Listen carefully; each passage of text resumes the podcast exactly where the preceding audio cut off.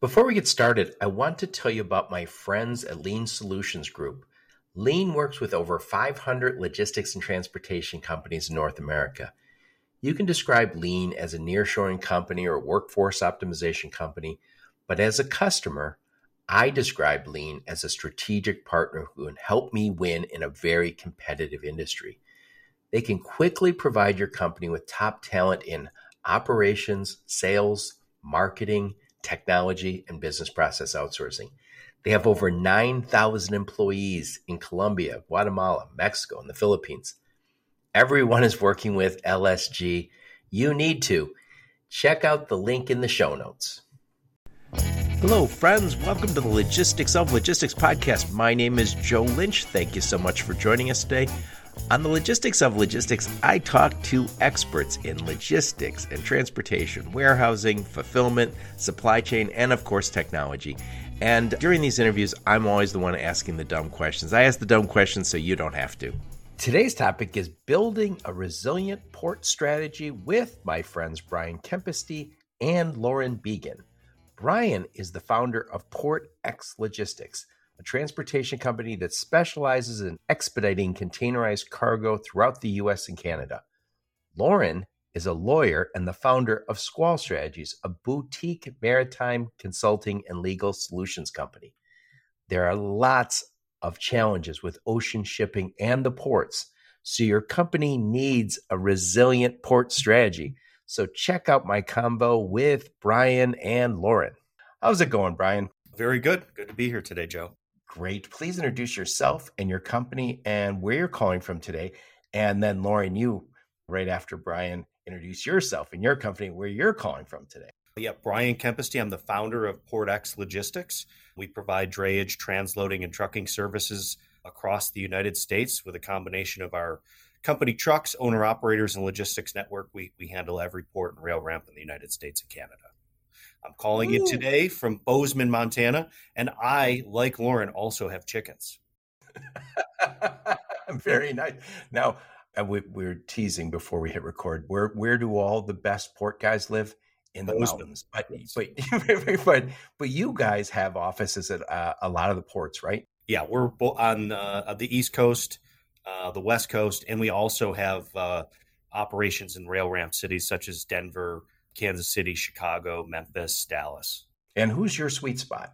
We deal with major NVOCCs and freight forwarders that are helping to transact global trade, as well as many major importers, mainly in the industrial automotive manufacturing arena.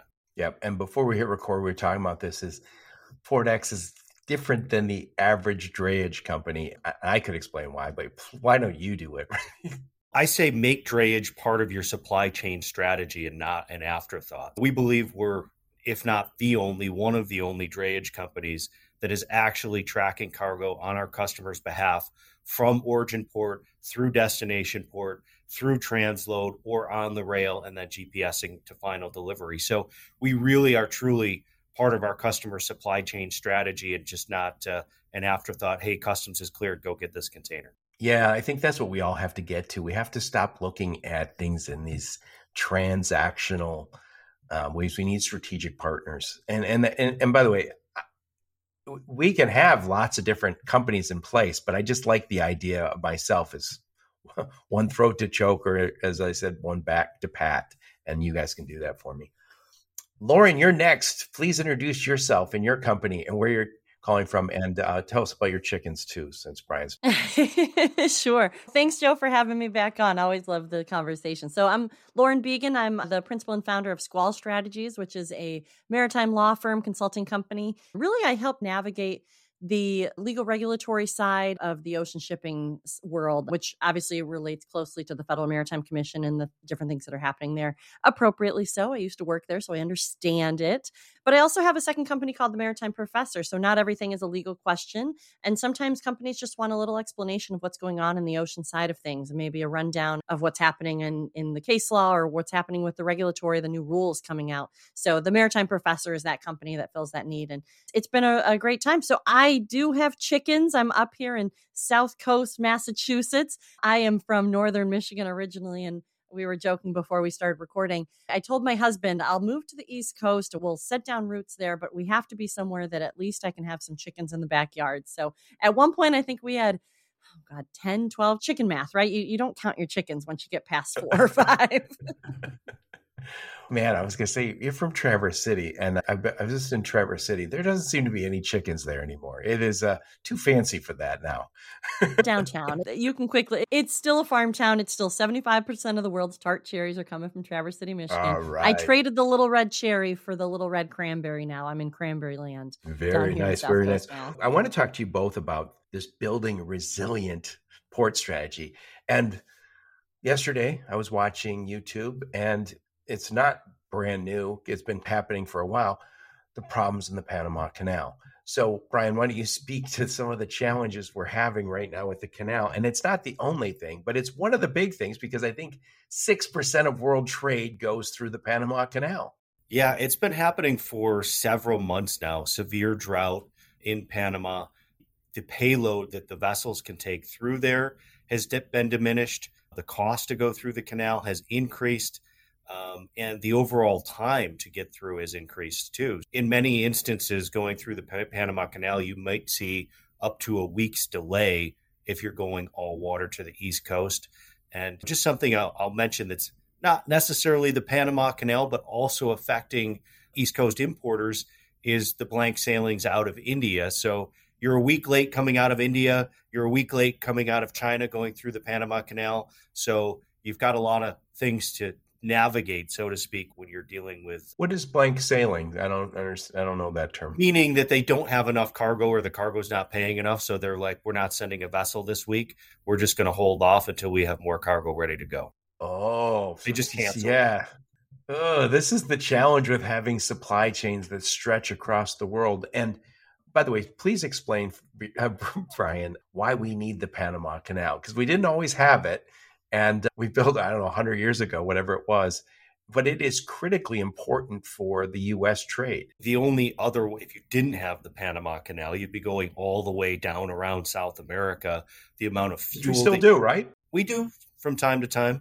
But the amount of fuel that you burn, the timing, and we're talking about resiliency too. If something is becoming hot and you've got a, a we'll say 45 or 50 day sailing, you you can't get that thing off the vessel. You can't be nimble. So the Panama Canal is very critical. Less fuel is used, faster transit times, and those faster transit times can result in more resiliency. Yep. And Lauren, in your practice, what do you run across lately that is is worrisome for the resiliency of supply chains? Yeah. So speaking about Panama Canal, so the trouble is their regular day is 36 vessels. And by February, they're going to be reducing that down to 18 vessels a day. So previously, it had to do with the draft, so the weight of the vessel. And so it was some of that bulk cargo, liquid cargo that was having trouble getting through the canal. And really, the container side hadn't seen much of an impact yet.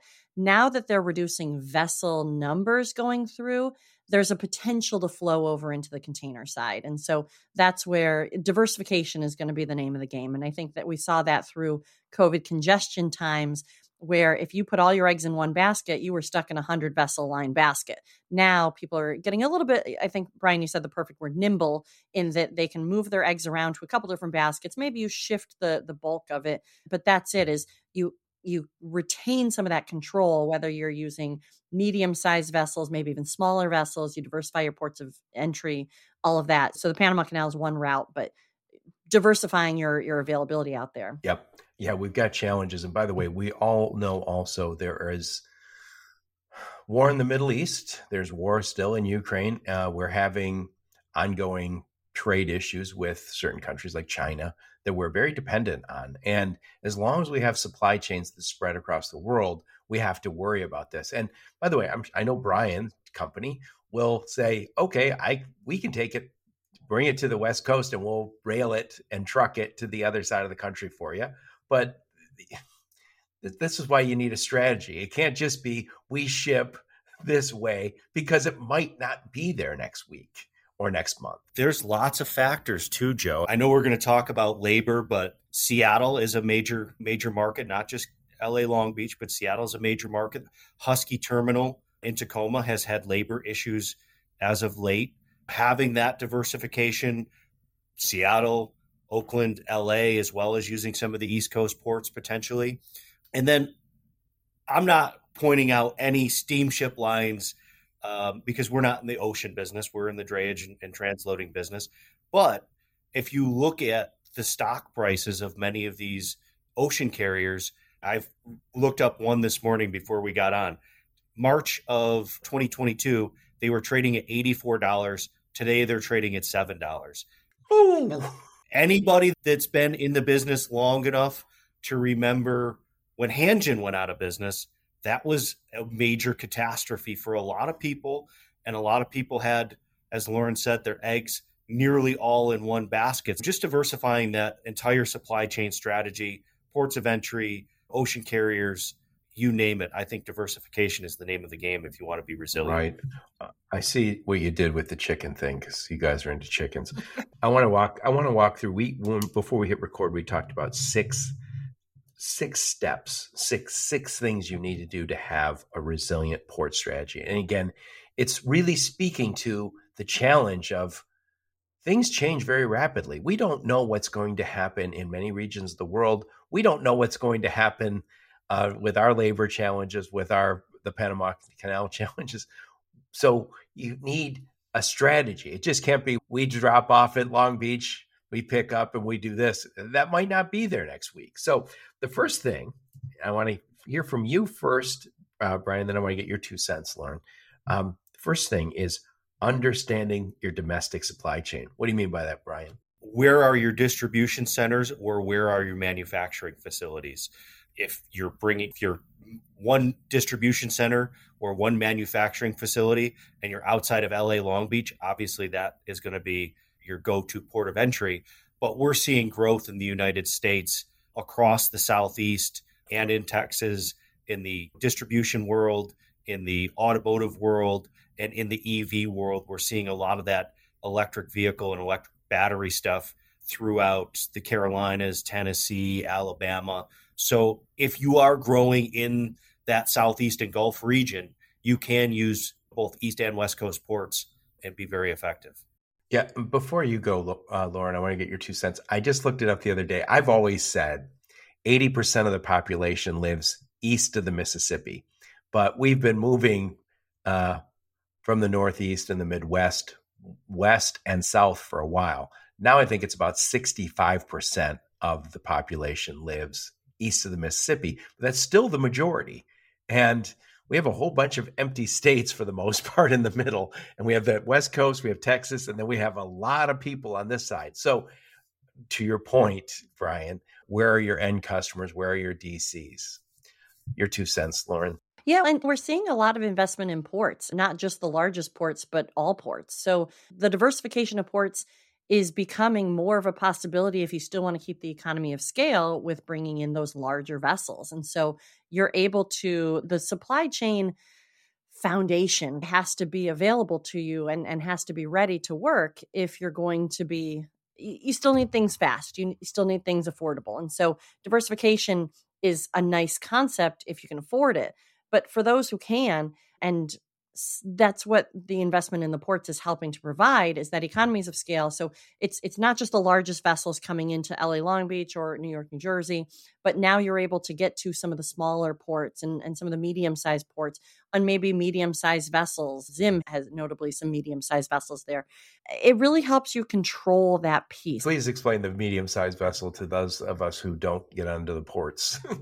Yeah you could have upwards of 20,000 TEU, right? So like the I'd say the mediums are probably more like TEU is 20 foot equivalents or 20 foot equivalent unit, which is almost a little bit of an outdated unit because yes. most containers that you're seeing 40. out there are going to be the 40 FEUs, uh, 40 foot equivalent unit. But if you've ever seen, but uh, not the 53 footers that are on the surface transport, but if you've ever seen a really rugged looking container behind a truck and it looks like just a regular truck, that's probably a 40 foot half of that.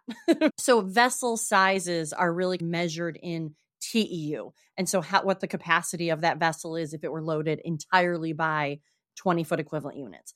And so some of the largest ones out there are in the 20 ish thousands, but I'd say probably like 12 to 15 16,000 might be a medium range um, maybe even a little bit less than that interesting so what's the advantage of having those units brian i want to back up one step lauren talked about if you can afford it i think it depends on what kind of business you are right if you're an importer of less expensive toys or less expensive parts that are not critical to some sort of production then you have to look at those economies. But if you were in any sort of production environment, you cannot afford not to diversify because Joe, you were in the automotive business.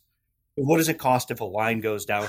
oh, they tell you millions of dollars an hour. I don't know. I, have never seen anyone have to write a check, but they threaten you yeah. So whether you pay an extra four hundred dollars for your container, right. who cares? So that is where that diversification comes in, and what type of business are you in?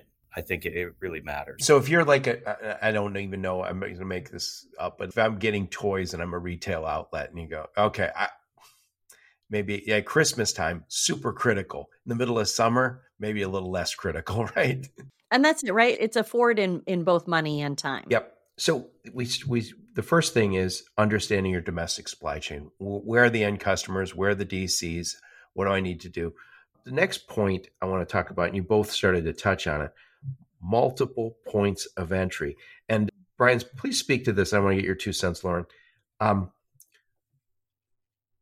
ports are different. Some are some have they we have two separate unions, one on the west coast, one on the east coast. Some are very automated, some are not. We have certain I, somebody told me I was in Savannah for TMSA, and somebody told me that's the fastest growing port. So please speak to this idea of the multiple ports of entry, and not all ports are created equal.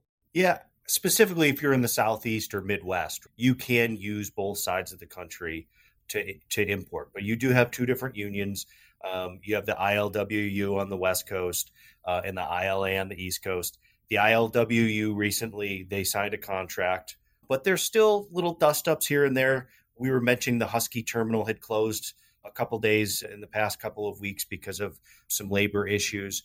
And the ILA, which is the East Coast ports, their contract is up in June of 2024 and they're already get more union labor. So really again, going back that diversification strategy is helping you around potential labor issues. It's not just about speed and and timing on the ocean, but it's also about avoiding potential pitfalls that might be out there in the labor world. Yep, I think I spoke to the CEO over at Port of Virginia, and I, from what I understand, they spent quite a bit of money on automation for their ports, and and I, from what I understand, the East Coast is a little easier to work with, fewer labor rules. There's fewer union jobs percentage wise on the East Coast versus the West Coast. And at the time, it was called the APM terminal, but Maersk has since sold it. So I don't know what they call it these days. I still call it that. But they put an immense amount of automation in there, and it's a really impressive terminal versus it's much harder to do that on the West Coast. But they have made some strides in some terminals out there. Um, but traditionally, the East Coast has been easier. So I had read a book because he was going to be on the podcast for Christopher Mims wrote a book. He's the tech writer at Wall Street Journal and it's called Arriving Today. And I read that or listened to that book. And one of the things he said is the union out in the Long Beach and LA agree, or I guess that whole West Coast agreed to automation. And it was 10, 12, 15 years ago.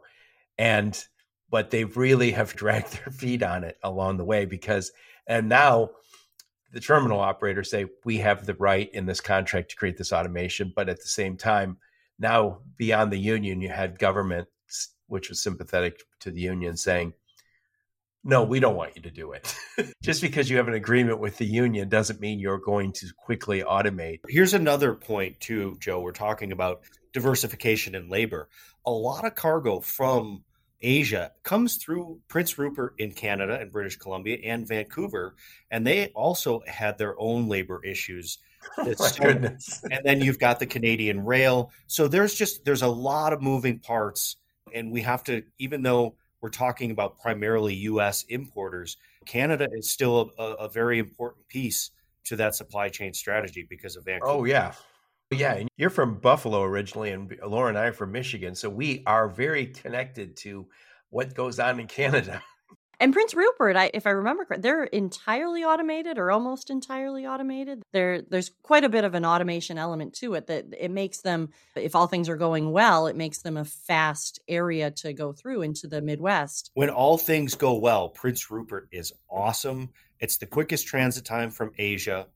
When there's an issue, though, a train derailment, a storm, it's 923 miles north of Vancouver, and it's a population of only wow. 10,000 people. So when you run into issues and you start needing to do drayage and transloading in Prince Rupert, it costs you an arm and a leg because you're deadheading mountains there too. Not a ton. You're actually circumventing a lot of the mountains, but when you have to run 923 miles just to pick up a load, and then you've got a town of only 10,000 people, and there's no labor to do transloading, you get one hiccup in Prince Rupert, you're in trouble. If it does go great, CN's got a great service and it's only four or five days from Prince Rupert to Chicago, but it's the what ifs that that can be problematic. It's all risk management, right? exactly. And so we talked about number one, understanding your domestic supply chain, what it's where you, where your end customers, where your DCs, where your warehousing. Second, we talked about multiple ports of entry and recognizing that all ports have different operations. They're not all set up the same. And by the way, if you look at when they put when they invest in ports, it's really awesome for the surrounding area. So Brian alluded to a lot of the a lot of the growth in industry is in the south and in the southeast and southwest. And we're seeing those ports are really a hub for economic growth. That's Houston, Savannah. I'm sure you guys know all the rest of them. Virginia, I guess, would count in that and we need them. these, we need these investments. We need these ports to be successful. It's it's one of the engines of growth for this country. Yeah, that's so true. And one of the biggest things that happened that was illuminated during COVID was so if you're going to use PPE, it, it was for the most part being brought over by ocean shipping, which is 90% of everything comes by ocean shipping maritime workers weren't even included in the essential workforce listings federally. So they might have been statewide or whatever, but when it was first came out, you can't eh, port workers have to be there because if you're going to get your PPE off that boat, you got to have people there. So to to have them not included, that was quickly remedied, but it shows how little it was noticed yet how important and essential to everyday life it was. People started getting acutely aware of it when they started my toilet paper, whatever it was they were trying to. I, I, was having conversations at Trader Joe's with the reason why we don't have this special sauce is because the bottles is stuck. It's not the liquid itself, it's the bottle. And I was like, I'm having this conversation in the wild. This is amazing. yeah, by the way, I drink way too much Diet Coke. I'm holding my bottle up here. And there's some, I forget what it is, but some ingredient in it is a like a byproduct of some oil production. And so they weren't doing as much oil production, so they could get by Diet Coke. Which I was like, okay, let's just end this COVID. We can't keep doing this. I can't survive without my Diet Coke. The next thing I want to talk about is labor. And we started to touch on it. So, Brian, you go first. Talk about some of the labor challenges we have. So, I guess the thing that came to light last year was uh, a ruling in California called AB5, which meant you couldn't hire independent contractors as truck drivers. So they either needed to become their own small companies or we needed to have all company drivers, which at PortX, we were a little bit ahead of the curve and all of our drivers are W 2 hourly drivers. But that is a big shift in California. We think we're looking into the crystal ball and saying Seattle is probably next on the list, and then New Jersey would likely come after that. So that's going to be a big shift in the the drayage workforce going from independent contractor to um, W two employees.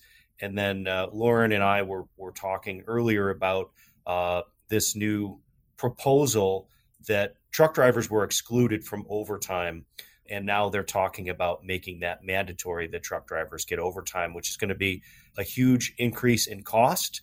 And again, potentially affect uh, shipping prices and inflation. Yeah, that's right. It goes back to a 1938 law that that is is being manipulated through proposal bill proposals in the Congress right now. So we are very dependent on when we think about our uh, the biggest trucking companies. They have the, a lot of drivers? Like you guys have your own drivers, but you, I'm assuming you also use you use owner operators. Do most companies use owner operators around the country? Most companies do. A large percentage of our drivers are W 2 drivers, but we still do uh, use an owner operator network. In PortX we're a decent sized company, but we're not anywhere close to the JB Hunts and Schneiders and large truckload carriers or LTL carriers that are out there in the marketplace. But you you think of JB Hunt or Schneider or those big companies as well, they're 100% asset based, and that's just simply not true. There, I don't know of one trucking company that doesn't use owner operators in some way. We want that flexibility. And and by the way, so do they. Exactly. so this is the challenge with AB5. By the way, I saw um, a video and it was a guy who was a musician and he says, "I'm a musician, I'm LA based and uh, I have a band, so I'll go and do events." And he said, "I have we've always been all contract. So I have a guy, I pay a drummer 400 bucks to come out and play. I pay a, a, guitarist this much. And he says, and now they're saying, no, those guys have to be employees. So he says, we find ourselves really hurting ourselves. And I know we're starting to get exclusions across a lot of industries. And by the way, if you're connected to, I, I, I saw like Nancy Pelosi's district, a lot of her friends in California got an exemption. So we're not exempt from it yet, but I keep thinking it makes no sense that I can't have an owner operator. Me, let's just say I, I owned uh, my own truck and I'm based in California, and then you tell me it's you're gonna make it harder on owner operators. Like I, I guess if I have, I hire one guy as a fellow owner operator, I have to make him an employee. He doesn't want that. Makes no sense. Yeah, they want to be able to pick and choose their own hours, right? They they don't want to be told what to do. This all started with Lyft and with Lyft and Uber, where everybody, for the most part, who works for Lyft and Uber says, I like the flexibility of the job. I can go out and I can drive for three hours when the kids are in school or when I got uh, some spare time. They aren't, they don't want, and by the way, as soon as you tell them you have to work at surge time, they say, I quit. I don't want to work when you want me to work. And yeah, that it's a senseless law. But anyway, that's not the only law that we have going on in California. Lauren, speak a little bit about CARB. Yeah, and I do want to say something about the exemptions that you were just listing. In the independent contractor world, it was targeted for Uber and Lyft, but some of the exemptions that are allowed out there are like doctors and lawyers. And I, I think I was even reading hair oh, salon, oh, hairstylists. and there's quite a list of exemptions that what one thing that we learned, and it seemed almost quickly forgot, is the more restrictive things are around the movement of goods, the more expensive they can become. And so, while the intention might be well intended, the offset is things might get a little bit more expensive for your everyday. And I think we're seeing an inflation, that the grocery store inflation. Everybody is spending 200 bucks just to walk away with like dinner for the night. I think that's part of the longer term things that are happening here. So to not have truck drivers be exempted it's not entirely from this, but the stressors put on some of the movement of some of this good these goods, we're seeing trucking companies go out of business. And so that's also going to shrink the market of the availability of people who can move this stuff to get back yeah, to your and door. you're seeing moved over. I'm assuming you see this, Brian, that the guys you used to work with who might be in California all of a sudden are based in Nevada. Yeah. No, they have definitely some of them have made the move. And the labor market has been very strong for a couple years now. And some people, again, CARB comes into uh, effect in California. They have an what does that stand for? Clean Air Resource Board. So when that comes into effect and they need to buy a newer truck, and the trucks were really expensive during COVID, they're like, geez, I can go nail shingles on a roof for 35 or 40 bucks an hour why do I want to drive a truck? Oh, by the way, I can work in the warehouse that I keep picking up at. A lot yeah. of truckers, from what I understand, are quitting and going. And by the way, from what I understand about trucking, a lot of those guys are skilled skilled at the trades so they can go build houses and by the way we are short a lot of houses in a lot of markets that's why they cost so much in most regions and yeah if we don't make this a decent job if we don't let these guys make a good living we shouldn't expect that they're going to be there. I hear here in Montana, you think of Montana, geez, it can't be that expensive. It has gotten amazingly expensive. And I've been trying to get a gas line run at my house for a month and a half to get a new propane stove put in, and I'm still waiting on a plumber. yeah, exactly. Yeah, that's where everybody's kids should be giving us giving some second thought to college and say, you know what? I can learn to plaster a house, I can be very successful. Mm. Anyway, I want to take a quick time out to tell you can now listen to the logistics of logistics on Wreaths Across America Radio. I'll put a link in the show notes. Wreaths Across America provides informational, inspiring content about members of the U.S. Armed Forces, their families, and military veterans. Their mission is to remember, honor, and teach. Wreaths Across America succeeds because of the generous support of the trucking community. Take a listen and please consider volunteering. So, getting back to it, talk about the impact of CARB. And you owned you own trucks, Brian. So tell us what your strategy's been around this. I would say as a drayage company, we're a little bit more sophisticated as a drayage company. We're not like just a couple of ex truck drivers. I, I think a lot. going to go do this. So we saw it coming, and we we've worked on upgrading our fleet over the the past several years to make sure that we were going to be compliant. And uh, I mentioned Seattle too. We see that coming. We're making sure that the trucks up there are upgraded and we're ready, and we're not going to be caught um, what do you mean upgraded? What is what do they have to be upgraded to? Lauren might know better. It used to be 2012. There's a certain age and a certain mileage that you have to be. You need to be, I think, newer than 10 years old, and I think it's 800,000 to a million miles, somewhere in that range. I think it's 800,000 miles that you need to be under, or you're not CARB compliant. If you're not CARB compliant, then you can't operate in California. You can't go into the port of Oakland or LA, and basically you can't work anymore. And by the way, wasn't drayage trucks typically skewing older than the rest of the over the road trucks? I would say fairly significantly older. that was part of the reason that they California introduced CARB is they're trying to clean up the the air in the ports and all I think good intentions. Then you've got the unintended consequences of these trucks being shipped out of state or being put out of service, and the increase in cost, and then the increase in inflation. Uh, one thing leads to the next. Yeah, yeah. You look at uh, these all feel slightly, they feel incremental, but when they start to add up a whole bunch of little things, somebody says, "You know what? Move my stuff out of that port." Tell me about the guy. What is it? What'd you say, Saint Rupert? What is Prince it called? Rupert. Prince Rupert. Prince Rupert. Tell me about Prince Rupert up there in Canada.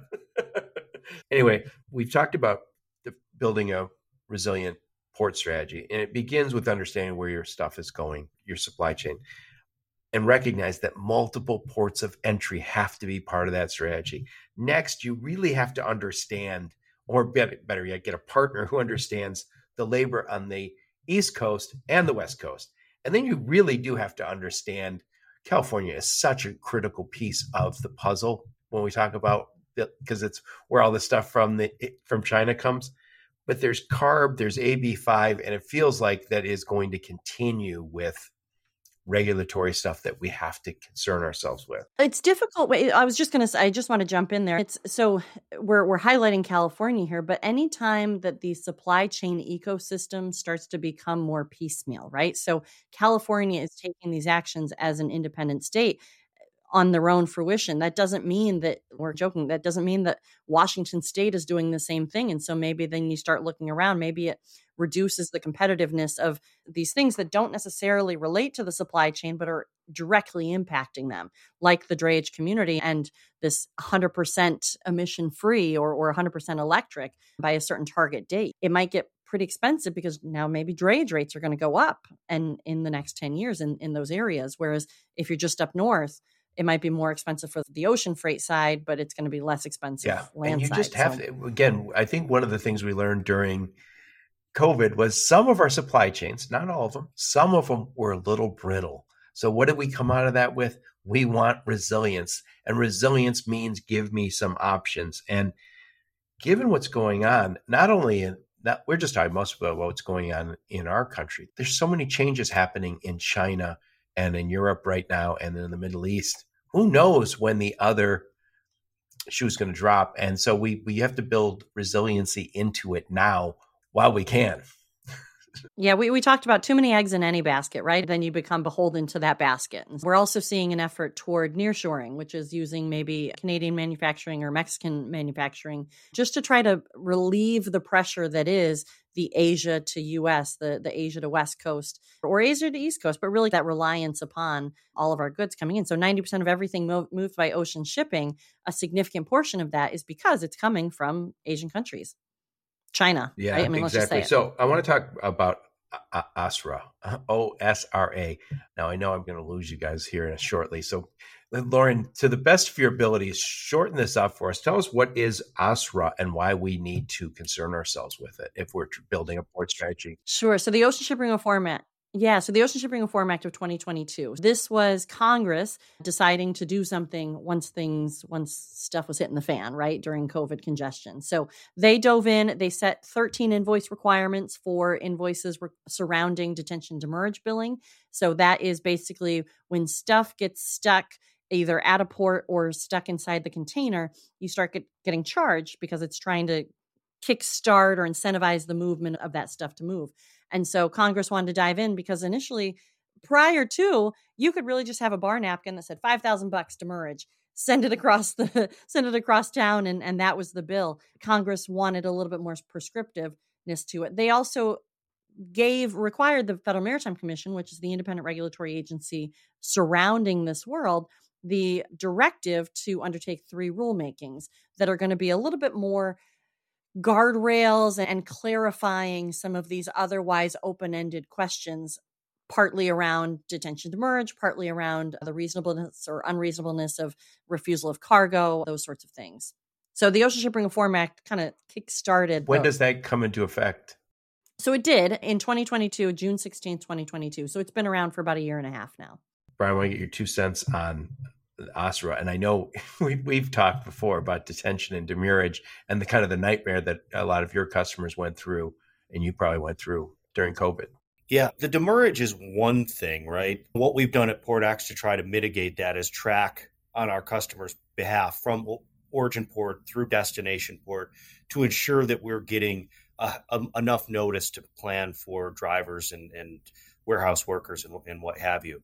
So that's one thing that was an issue. And then whether you could pick up the container or not, whether you get an appointment, you had to prove it. But for us as a trucker, I think the bigger part of this was something called per diem when your container is out in the community longer than your contract states. And some of these smaller ocean carriers, even some of the larger ones, you couldn't return an empty. And if you couldn't return an empty because you couldn't get an appointment, there was no place to take it back.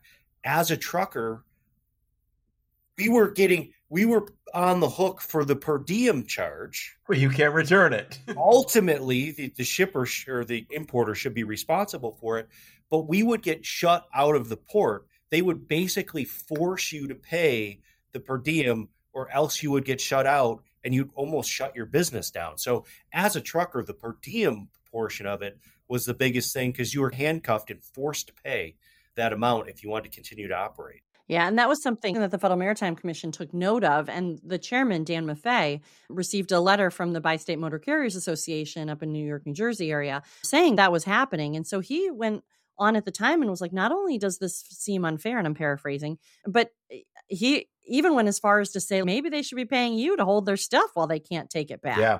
For those who aren't in this day to day, Lauren, give us what is demurrage and what is detention? Sure. And the way that Brian's speaking of per diem, it's essentially kind of detention. So detention is the use of the box. And so you essentially get charged rent if you are holding over the use of the box. And so once it's returned custody to whoever it is, then you don't get charged that rent to incentivize you to move. Demurrage is the same idea on the yard. So the container comes off the boat. You don't have to pick it up that day. Usually there's five, whatever, there's a certain number of free days that you get before you start getting charged. You'll get a few more days of a lower rate of, okay, just in case you forgot, your stuff's still here. And then after that, it starts really amping up because they're like, you forgot your stuff. This is not a warehouse. This is a loading zone. Come get your crap. So that's the in- intention, the idea. And it's the incentivization principle that the FMC is starting to really throw out into the industry saying, we're incentivizing the movement of goods here, not trying to make money off of these charges. But how did that go haywire during COVID, Brian? there was one warehouses didn't have anywhere to put the cargo, so that got stuck. The appointment system in many ports, you need an appointment. It was very difficult to get the appointments. But again, going back to us, it was on the returning of the empties where you got, you know, you could get stuck, you could get the per diem charges, and you needed to be very careful about what steamship lines you were even going to deal with because there was three in particular that were very difficult to return empties. And if you're counting on your yard to pre-pull containers to and then deliver from there, if you've got 100 spots in your yard and you've got 100 empty containers, you were basically at gridlock and you couldn't even uh, do business anymore. So in Southern California, you saw containers during COVID parked all over the streets, all over LA Long Beach. Which, which is, by the way, this is why um, we have the Ocean Shipping Reform Act because of some of the challenges we had. And so again, I, I it's funny. I, I, will say some of the stuff we talked about in California, eh, we look and go AB five feels unnecessary. CARB, okay, I'm. We all want cleaner air, but this felt like guardrails that I think most of us would say yes, we need to make this because eh, Lauren, you made a great point. Is we want goods to move and we want to we want the right incentives in place so goods move that's why this country is successful and you were to the point before that was enacted obviously the supply chain has gotten better because the volume has decreased but an importer and or a trucker like you had no leg to stand on to dispute a bill with a steamship line from another country it was like either you pay it or you're shut out. Like you had no choice. I, I joke about it. During COVID, I got a call from one of the largest logistics companies in the world. And they called and it was a friend of mine said, Would you talk to my friend? And I said, Okay, sure. I talked to everybody. And he's and it was a guy from one of the largest logistics companies in the world saying, Hey Joe, I hear people, maybe you can help me out, uh, blah, blah, blah. And I was like, Oh, he goes, I have a whole bunch of these purple mattresses and they're on the West Coast and I need a warehouse to put them in. And he goes, I don't know, it could be a year. I just need just, and, and I was like, you're calling a podcaster to ask where, if I have warehousing space on the West Coast? And he said, it's got to be like 100 miles from LA. And I was like, and you're calling me, the, lar- the largest logistics company in the world is calling me for advice on, oh, yeah, I'll. By the way, if I knew you, Brian, I would have called that. Brian probably had the place. but anyway, that brings us to our final point. So I'm going to summarize. Then I want to get to talk about the final points. We're talking about how to build a resilient port strategy, and I'm doing that with my friends Lauren and Brian. So we're talking about first understanding your domestic supply chain. Where's your stuff? Where's it got to go?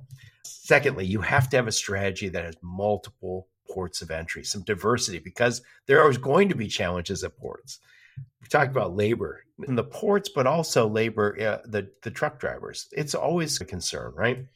then we talked about California in particular has CARB and AB5, which is going to limit some of their, it's going to limit uh, capacity there.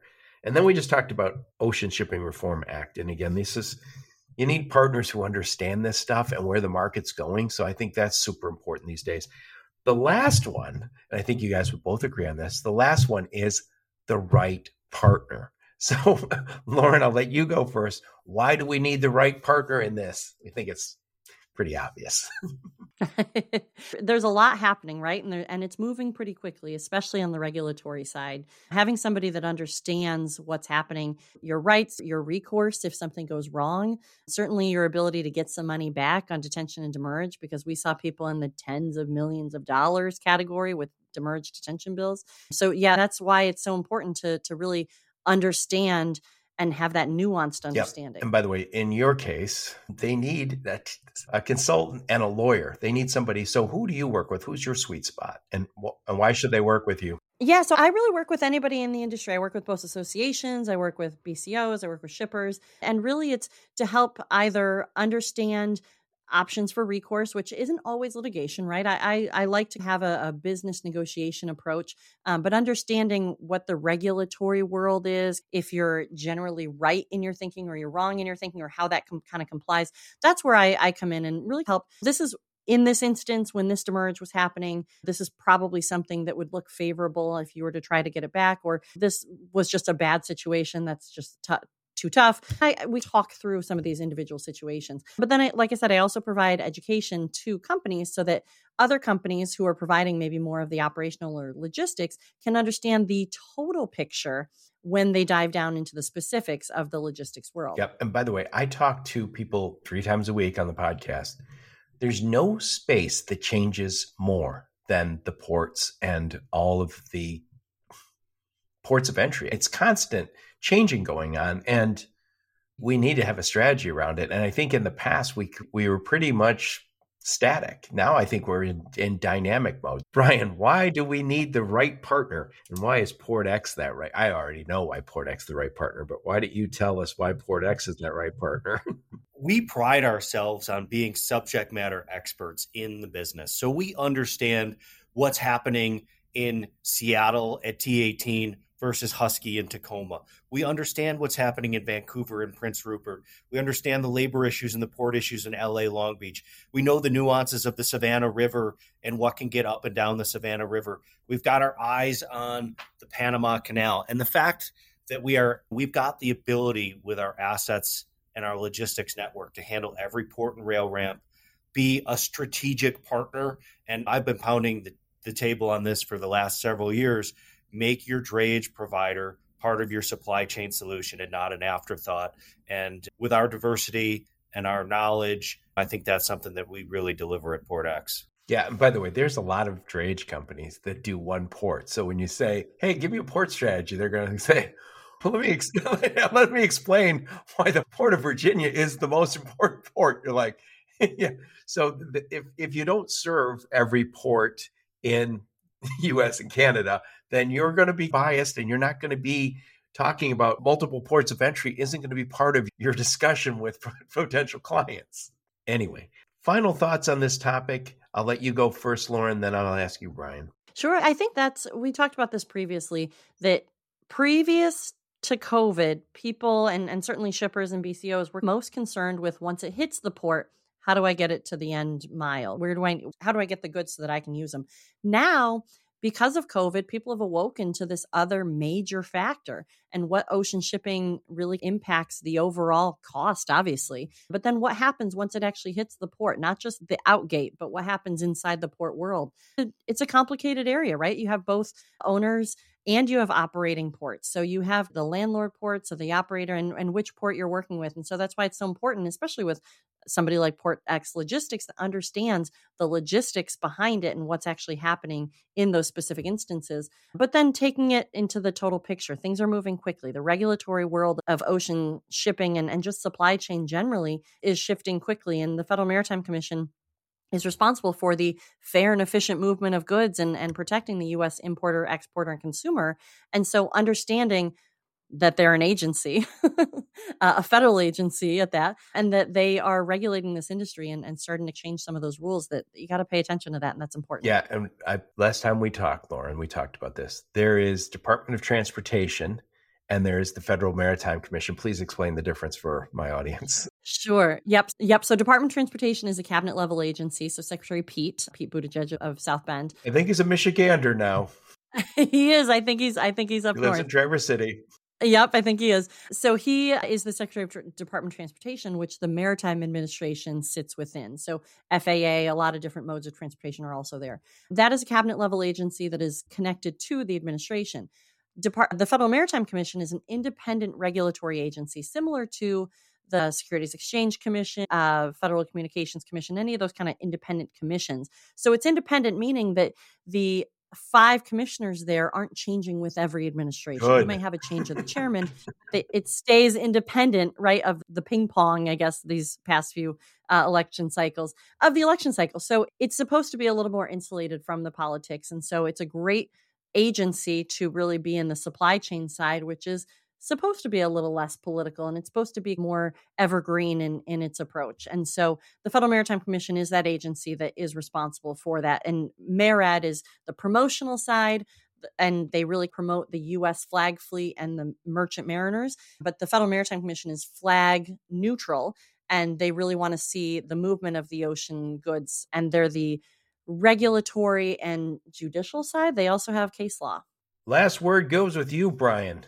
Last word on the topic. I just go back to being nimble, using the multiple ports of entry, making sure that your sales, your fulfillment, and your production can all be handled when there there could be a storm, there could be a labor issue, there could be a, a litany of different issues that come up and having that diversification people might say maybe it costs me an extra couple hundred dollars a container whether it be for your drayage or your ocean shipping but when you don't have it for production or you can't fulfill an order for a major company like a Walmart or a Target and you've got all those penalties that little those couple hundred dollars extra per container you might look at it like, geez, we spent a little extra money.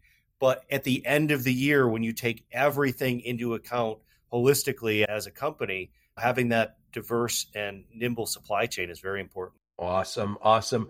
So I appreciate both coming on my podcast. What I'll do is I'll put a link to each one of your LinkedIn profiles, a link to your websites, and any other links you guys give me. What conferences will I see you at, Lauren? Any? I just had a I, I just had a baby. He's two months old. Bring so him. in the next six months, you'll see me re-enter the uh, the conference circuit. So I know I see Port X at every conference I go to. What conferences will I see you guys at? The next ones that come to mind are Manifest, which is going to be. I know I'll see you at Manifest Super Bowl week, so we're super excited about that. And then the Lions are playing uh, in a game in Las Vegas that week you, you, you, hope the Bills will not be. It does not look like. I saw that. Yeah, and then we will be at uh, TPM after that, which is probably the biggest. That's a Super Bowl for you guys.